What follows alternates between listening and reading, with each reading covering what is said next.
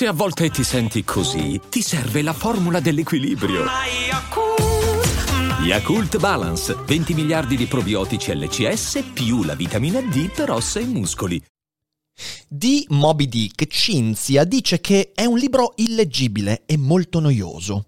MX, recensendo Così parlò Zarathustra, scrive che è un libro di 130 anni fa, che non ha più niente da dire all'uomo di oggi. E poi c'è Carlo, che sulle lettere a Lucilio di Seneca afferma che si tratta di tanta retorica e nessuna sostanza.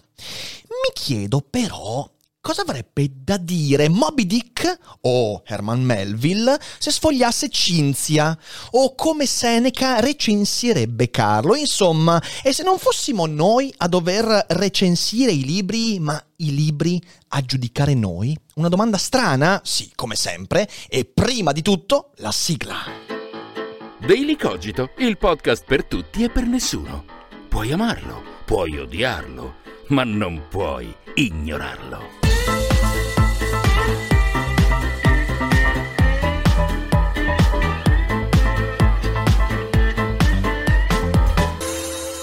Io credo che ci siano tanti motivi per sospendere il giudizio quando siamo di fronte ad alcune grandi opere. Per esempio, come potrei mai recensire le confessioni di Agostino? In fin dei conti, bella gente, si tratta di un libro che dal 398 d.C.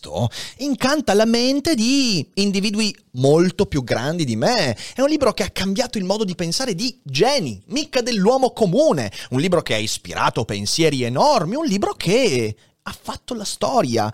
Un libro in cui trovo scritto un passo che qualcuno mi ha già sentito citare in questi giorni perché è bellissimo. E così il cielo e la terra contengono forse te, in quanto tu li riempi, o tu li riempi e una tua parte rimane al di fuori, in quanto non ti contengono. E dove riversi, dopo aver riempito il cielo e la terra, quello che rimane di te? Oppure non hai bisogno di essere contenuto in qualche luogo perché tu contieni tutte le cose, in quanto quelle cose che tu riempi, le riempi contenendole. Infatti non sono i vasi riempiti di te che ti fanno stabile, perché anche se essi si frantumassero, tu non ti verseresti. E quando ti riversi su di noi, tu non abbassi te stesso, ma innalzi noi, non disperdi te stesso, ma raccogli noi. Ecco, di fronte a questo testo, come potrei mai io sentirmi all'altezza del giudizio? Ma non è questo per santificare un libro, per farlo più grande di quello che è. Semplicemente per i motivi che ho detto, questo è un libro che mi richiede di essere all'altezza. Come posso giudicare un testo come L'Amleto di Shakespeare? Una saggezza concreta, palpabile, una serie di idee anche stilisticamente importanti, un libro in cui a un certo punto Amleto esprime queste parole straordinarie e dice no. Invece proprio no. Basta seguirlo con un po' di cautela facendo caso alla probabilità, così Alessandro Magno è morto, Alessandro è stato seppellito, Alessandro è ritornato polvere e la polvere è terra, dalla terra si fa la calce e perché mai non si potrebbe chiudere una botte di birra con quella calce in cui lui fu convertito? Cesare imperatore, morto e mutato in argilla, potrebbe turare un buco per ripararci dal vento. Che quella terra che seminò il terrore nel mondo debba ora rabberciare un muro per cacciare i rigori dell'inverno. Queste parole sono parole che non sono lì messe a caso e che diventano grandi perché qualcuno decide che sono grandi. Queste parole sono grandi perché ci dicono qualcosa di concreto, qualcosa che io non sono all'altezza di giudicare. Posso farmi giudicare da queste parole. Vedete, io sono convinto che ci siano libri un po' come eventi naturali.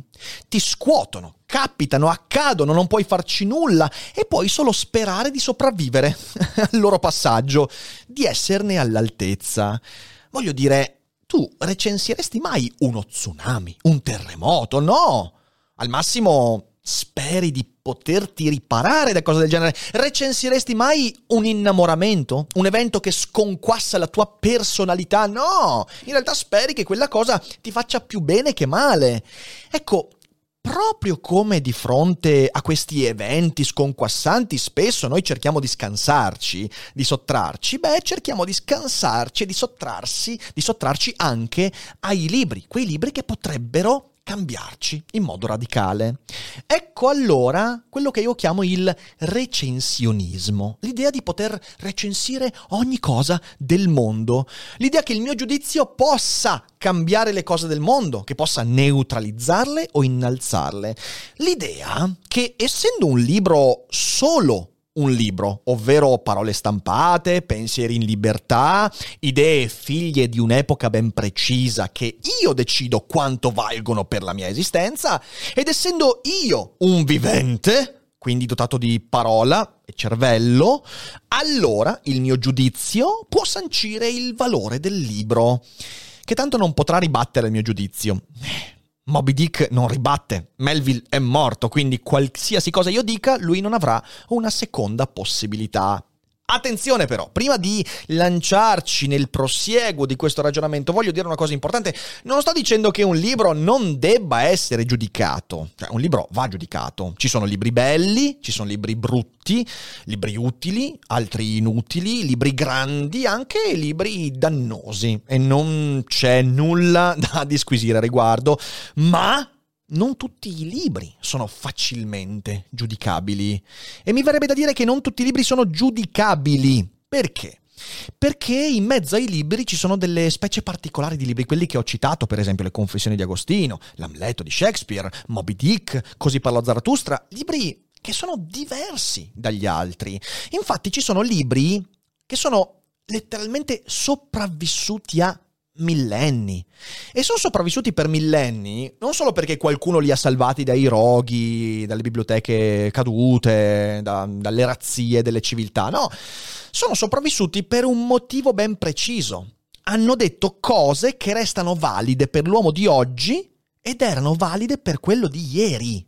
Faccio un esempio, Seneca, quando scrive La vita felice, eh, quando scrive le sue grandi opere, eh, sta dicendo qualcosa che valeva per i suoi contemporanei e che riesce a dire qualcosa anche a me. Agostino scrive un libro di religione, di religiosità, di spiritualità e riesce a dire cose anche a me, che religioso non sono, per niente, però riesce ad arrivare. Insomma, questo è il valore del passato presente del libro. Cioè un libro scritto secoli fa che nel presente riesce a mantenere un valore che non si basa soltanto sulle recensioni e sull'opinione, ma si basa sul fatto che ti piaccia o meno quel libro, ti mette in contatto con cose che perdurano nel tempo. L'autore, 700, 1500 anni fa, 3000 anni fa, è riuscito a dire qualcosa che sopravvive in un modo che ancora riesce a catturare una parte del nostro animo e delle persone in vita attualmente. Questo è un punto importante, la sopravvivenza di quel tipo di libri.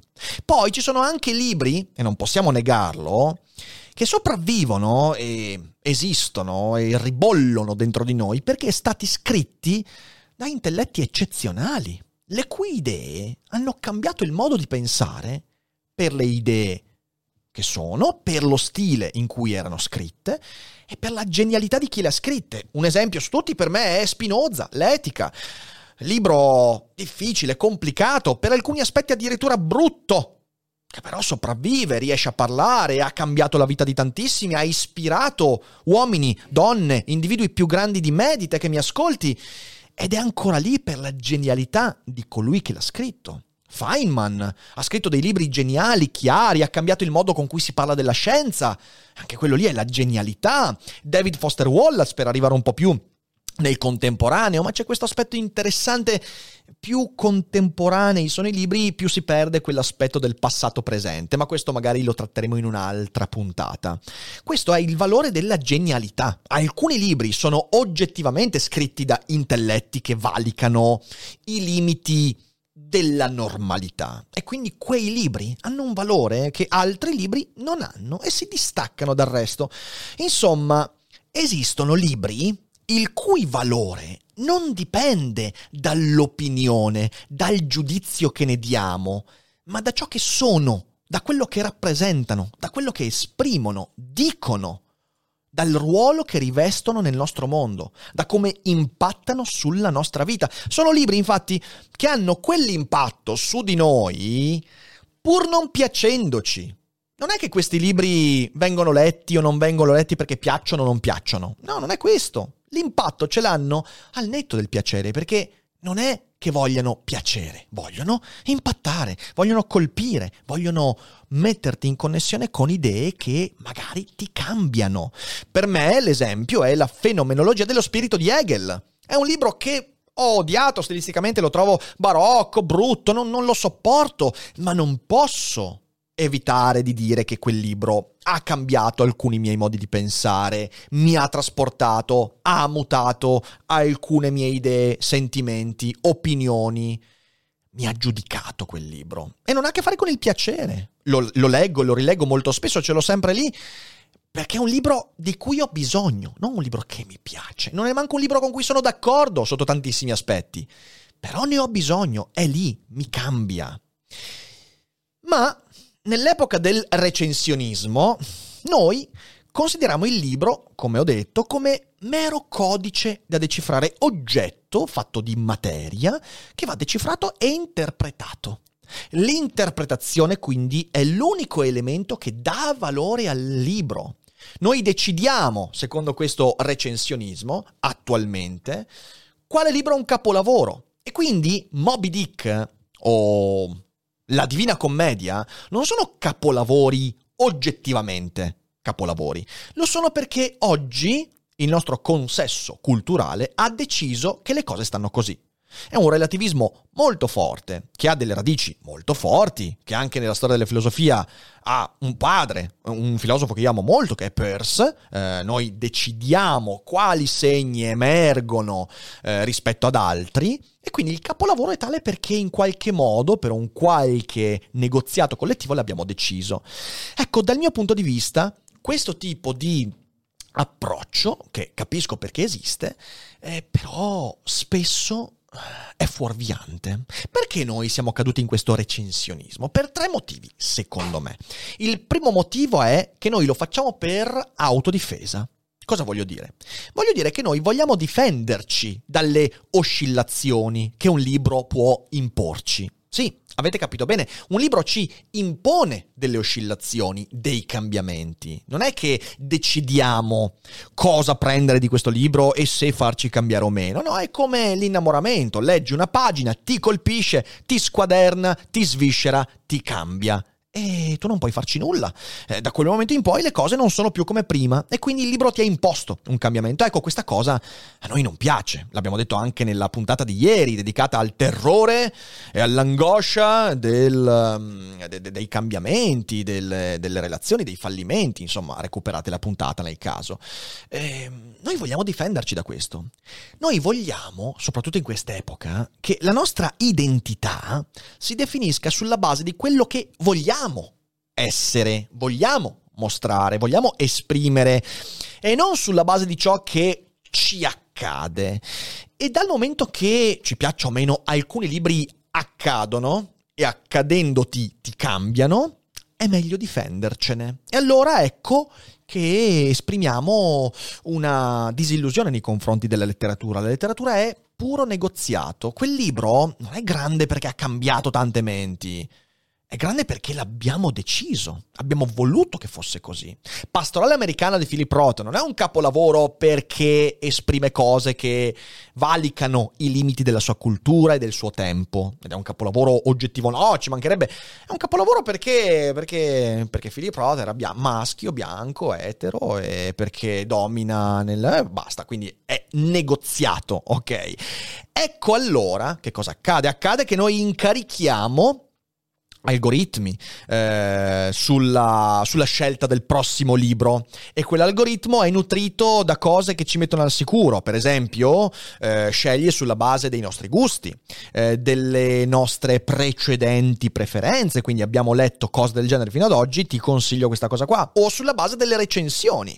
E questo è un tentativo interessante perché è il tentativo di ridurre l'incertezza che la scelta di un libro poi ci porterà. Perché il libro di nuovo accade di meno come un fulmine a ciel sereno se noi demandiamo la scelta a un algoritmo che ci offre cose che bene o male qualcuno pensa che ci piacciono. Il punto, qual è? Il punto è che in questo senso noi giudichiamo il libro ben prima di vederne la copertina, non è più un giudicare il libro sulla copertina, è un giudicare il libro sulle recensioni che l'algoritmo ti presenta al fine di ridurre l'incertezza di quello che poi incontrerai. Ed è una visione un po' povera della letteratura, secondo me. Eh, noi non giudichiamo più il libro dalla copertina, lo giudichiamo su cose che non hanno neanche più a vedere con il libro. E in questo modo tentiamo di neutralizzare la carica cinetica che un libro porta con sé. Leggo un libro a quel punto lì che ho già deciso. Non come giudicherò, ma ho già deciso di giudicare. Perché la mia scelta si basa su giudizi degli altri su quel libro. Lì, secondo me, il meccanismo diventa schizofrenico. Il secondo motivo per cui lo facciamo è che lo facciamo per hubris, per tracotanza, per arroganza.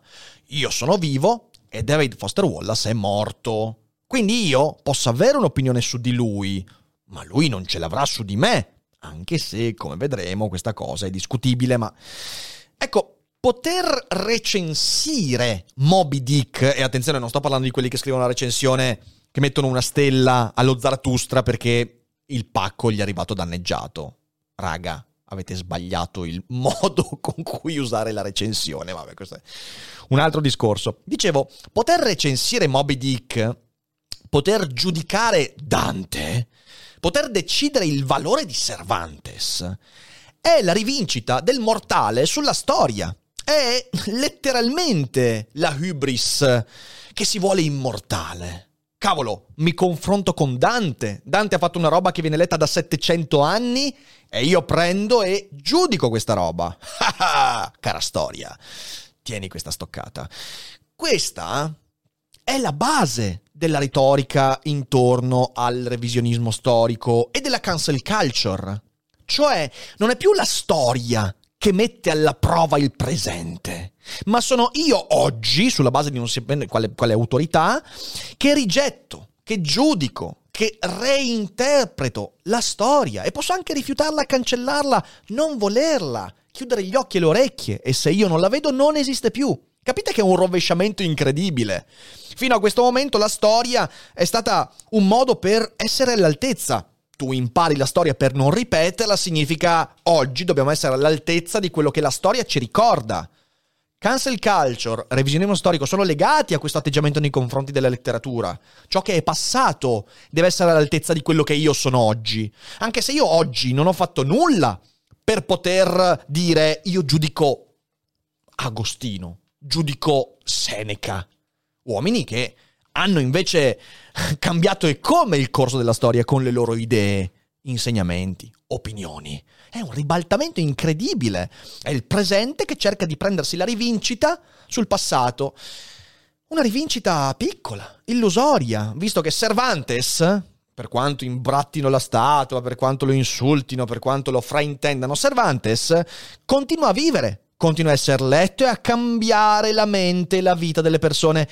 Mentre chi lo giudica, chi fa questo revisionismo, chi lo cancella, finirà presto dimenticato. E quindi in realtà è una pura, pia illusione, però è un'illusione legata proprio a questa hubris incredibile. Il terzo motivo per cui noi facciamo questo tipo di, di cose è che lo facciamo per un'idea povera di letteratura. Noi abbiamo impoverito la letteratura, o meglio, abbiamo impoverito l'idea che abbiamo della letteratura. Voglio dire, noi viviamo purtroppo in un mondo convinto di quelle odiose parole di Alessandro Baricco quando disse che oggigiorno c'è più arte, c'è più creatività in un costruttore di iPhone che in uno scrittore. E ben lungi io dal considerare chi costruisce un iPhone meno intelligente di un grande autore di letteratura. Vorrei io capire come cazzo funziona il mio iPhone, ok? Però questa è un'idea veramente povera di letteratura. Di nuovo, del libro come pura materia, delle parole dell'autore come puro intrattenimento, evasione, momento di svago.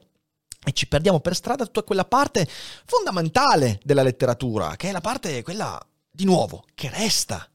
Noi ci siamo convinti, e Baricco interpreta perfettamente questo prototipo di convincimento, che il libro sia solo pagine, inchiostro e appunto evasione, intrattenimento. E abbiamo perso lo spirito di un libro. E lo spirito di un libro, e fidatevi, è la cosa che fa anche l'autore che magari non farà leggere neanche una pagina ai suoi più cari amici. Quello che un libro vuole fare è valicare i confini del tempo e delle culture, sconfiggendo la morte. Scrivere libri, lasciare tracce culturali è un tentativo di valicare confini che il mio umano corpo non mi permette di, di valicare. Quando Dante ha scritto la Divina Commedia, l'ha scritta anche nel tentativo di restare. Lui ci è riuscito. Il 99,99% degli autori a lui contemporanei non ci sono riusciti, anche se magari i libri in forma di oggetto sono arrivati a noi. Noi abbiamo tanti autori contemporanei a Dante che sono rimasti solo come materia. Dante è rimasto come spirito, come idee che ci cambiano, che ci giudicano. In questo senso a me viene sempre in mente la citazione, l'incipit di un libro che amo moltissimo, e che è, eh, che è un straordinario libro eh, Big Fish di Daniel Wallace, eh, che a un certo punto scrive vi è mai capitato di sentire una barzelletta così tante volte da dimenticare perché è divertente e poi le risentite di nuovo, improvvisamente è nuova e vi ricordate perché vi era piaciuta tanto la prima volta? A furia di raccontare le sue storie, un uomo diventa quelle storie e se continuano a vivere dopo di lui e così egli diventa immortale. Questa frase straordinaria, bellissima, di un libro che resterà, Big Fish è un capolavoro incredibile, leggetelo, fidatevi, um, esprime esattamente questo. I libri vogliono valicare quei confini lì. E se tu, piccolo essere vivente, vuoi giudicare i libri, lo farai per poco tempo. E il libro invece probabilmente resterà molto più a lungo di te. Sembra che io voglia santificare i libri, ma in realtà sto solo dicendo esattamente quello che i libri sono, quello che i libri fanno. Sono dispositivi che ci mettono in connessione a idee talmente intime, talmente nostre, antiche, profonde e strutturali da essere sopravvissute alla prova del tempo. Idee che le guerre, le carneficine, le pandemie, gli sconquassamenti della storia non hanno cambiato. Aspetti di noi che ancora sentiamo fin dalla notte dei tempi e i libri riescono in questa selezione naturale storica a sopravvivere a volte perché esprimono quelle cose sufficientemente bene da ricordarti quello che sei. Ed è per questo, per questa sopravvivenza al tempo, che certi libri, certe idee, certe storie ci mettono alla prova, ci giudicano. La domanda da porsi di fronte all'Amleto non può essere semplicemente mi è piaciuto o no. No, non mi è piaciuto. La domanda giusta, secondo me, dovrebbe essere era il momento giusto per me? Sì, perché un grande libro potrebbe non essere adatto in un particolare momento della vita. E questa è infatti una critica che io muovo molto spesso al modo con cui la scuola affronta la letteratura. Ci sono libri che vengono letti a 16 anni che veramente a 16 anni è quasi impossibile che riescano a dire qualcosa. Bella gente, le lettere di Jacopo Ortis a 16 anni, 17 anni, sono un suicidio per l'intelletto di un povero ragazzo. Andrebbero lette molto dopo, dopo che quell'individuo ha fatto certe esperienze ben precise. Ok? E così potrei fare altre decine di esempi. La scuola impone certe letture solo per darsi un'aria intellettuale e così si perde per strada migliaia di potenziali lettori che magari da libri giusti per quell'età trarrebbero un vantaggio enorme, ma anche questo forse è un discorso troppo ampio da aprire in questo Daily Cogito. Quello che voglio dire è che ci sono dei libri che magari non dovresti leggere a 17 anni, che magari leggi a 17 anni, non ti dicono niente, e poi li riprendi in mano a 30, 35 anni e dici, porca miseria, incredibile. Libri che magari ti piacciono a 17 anni e poi li leggi a 24 e scopri che ti dicono molto di più rispetto a prima. Ti piacciono di più o magari ti piacciono di meno. Questo fanno i grandi libri, si connettono al momento della tua esistenza. Di nuovo, ti mettono di fronte a te stesso, ti giudicano. E non c'entra niente il mi piace o non mi piace. Davanti a Moby Dick, eh, è stupido lasciare una recensione. Piuttosto è meglio chiedersi: sono stato all'altezza di Moby Dick? Attenzione, non significa non avere un'opinione. abbiamo opinioni su ogni cosa, abbiamo opinioni su, su, su, sui grandi eroi della storia, abbiamo opinioni sugli eventi della vita, abbiamo opinioni su tutto perché è normale, il giudizio fa parte della nostra vita, ma, ma non considerare l'opinione come il valore dell'opera. E questa è la cosa che sbagliamo. E questa è la cosa che usiamo come autodifesa. Io posso anche dire, cavolo, leggere Moby Dick è stata una faticaccia. Ci sono capitoli in Moby Dick che ti viene da prendere il libro e lanciarlo quando ti parla di tutte quante le cose tecniche legate alla pesca, tutti i particolari, e tu stai lì e una parte di te dice ma, ma, ma Herman, ma che cazzo me ne frega di questa roba? Ma non importa, non è quello, non è il valore del libro quella mia sensazione. Il libro ha un'altra cosa, il libro ti mette in contatto con aspetti della nostra vita che in altri ambiti non avresti mai affrontato in quel modo. E quindi tu puoi avere anche l'opinione che sto libro mi ha annoiato, ma non è il valore del libro la noia, non è il valore del libro la tua opinione, il tuo giudizio. E magari se fra dieci anni gli dai un'altra possibilità, quelle pagine sbiadiranno di fronte a quelle in cui Acab si prende quello che è suo, cerca di arrivare al compimento della sua esistenza perché magari avrai fatto delle esperienze che ti suggeriranno che lì c'è qualcosa da esplorare. Allora non sarai più a recensire tu Moby Dick, sarà Moby Dick a giudicare te. E tu ti chiederai, ma sono all'altezza di questo libro? E cosa vuol dire essere all'altezza? I grandi classici, i libri che restano, quelli proprio oggettivamente capolavori, dicono qualcosa di te, ma tu potrai sempre dire poco di loro. Questa è la cosa di cui dobbiamo renderci conto. Ti mettono alla prova di idee che soverchiano la tua piccola, misera, limitata esistenza e la mia e quella di tutti noi, di noi, entità presenti, vive e respiranti, che non per questo abbiamo maggior conoscenza del mondo rispetto a chi non ha più la possibilità di rispondere, ma che risponde attraverso queste parole. David Foster Wallace attraverso Infinite Jest è come se dice chi sei tu. Io leggendo le sue parole mi sono sentito piccolo, mi sono sentito accusato, mi sono sentito raccolto, mi sono sentito abbandonato, mi sono sentito in mille modi. Quel libro è stato grande per me come lettura perché mi ha fatto capire che David Foster Wallace era lì e mi diceva delle cose, mi comunicava, mi giudicava, mi recensiva, mi sfogliava. Ecco che cos'è la letteratura. Ecco perché la letteratura ci racconta, e non siamo noi a raccontare la letteratura come diceva Borges. L'isteria insita nelle necessità di giudicare Dante o Jonathan Swift eh, è, dal mio punto di vista, solo l'illusione di poter non cambiare mai. La letteratura è uno degli aspetti che ci cambiano di più. Le storie ci cambiano, mutano, anche quando non vogliamo, ci posseggono, ci raccontano cambiano la percezione che abbiamo di noi stessi e del mondo e il mondo di noi. Questa è una storia, la letteratura è il più grande coacervo di storie di sempre nella vicenda umana. C'è quell'illusione lì però di poter non cambiare mai e quindi cosa fai? Giudichi tu la letteratura, giudichi tu le storie. Ma se di fronte al libro, al grande libro, ci lasciassimo giudicare invece di giudicare o recensire, forse capiremmo meglio come siamo fatti. Quindi il mio suggerimento, che è quello che rivolgo anche a me stesso, è la prossima volta che scrivi una recensione, prova a raccontare cosa il libro ha detto di te. A quel punto il libro potrebbe letteralmente sorprenderti, perché non sarà più solo il libro, sarà il libro che dice qualcosa di te facendoti scoprire cose che prima magari non avevi visto. Ed è questa la letteratura.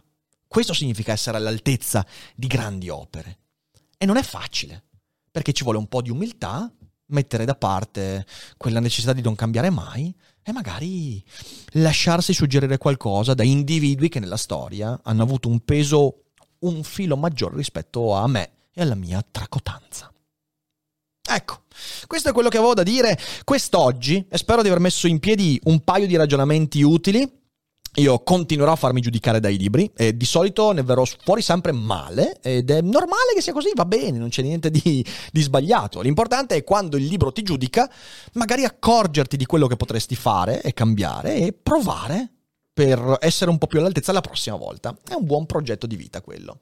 Io vi ringrazio per essere stati qui con noi. Mi raccomando, condividete Daily Cogito. Ricordatevi che Daily Cogito è un podcast che vive sul passaparola, come qualsiasi cosa bella del mondo. Siete voi che ne parlate e che diffondete agli altri idee buone per farsi giudicare dalla realtà. E vabbè poi giudicatemi senza nessun problema. E niente io quindi vi invito a condividere far conoscere Daily Cogito alle persone lì fuori. Eh, vi ricordo come sempre siamo in live due volte al giorno potete sostenerci in tanti modi. E ci rivediamo molto presto. E ovviamente come sempre non dimenticate che non è tutto noia ciò che pensa. Alla prossima ciao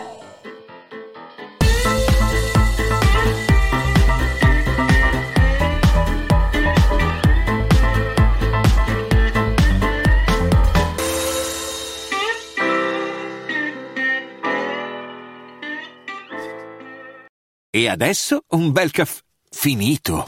Perché rischiare di rimanere senza caffè quando puoi abbonarti a Caffè Borbone? Prezzi vantaggiosi, costi di spedizione inclusi, tante possibilità di personalizzazione e l'abbonamento lo sospendi quando vuoi. Decidi tu la frequenza, la qualità, scegli tra le cialde e capsule compatibili e crea il tuo mix di gusti e miscele. Mai più senza caffè con l'abbonamento Caffè Borbone. Tutte le info su caffèborbone.com.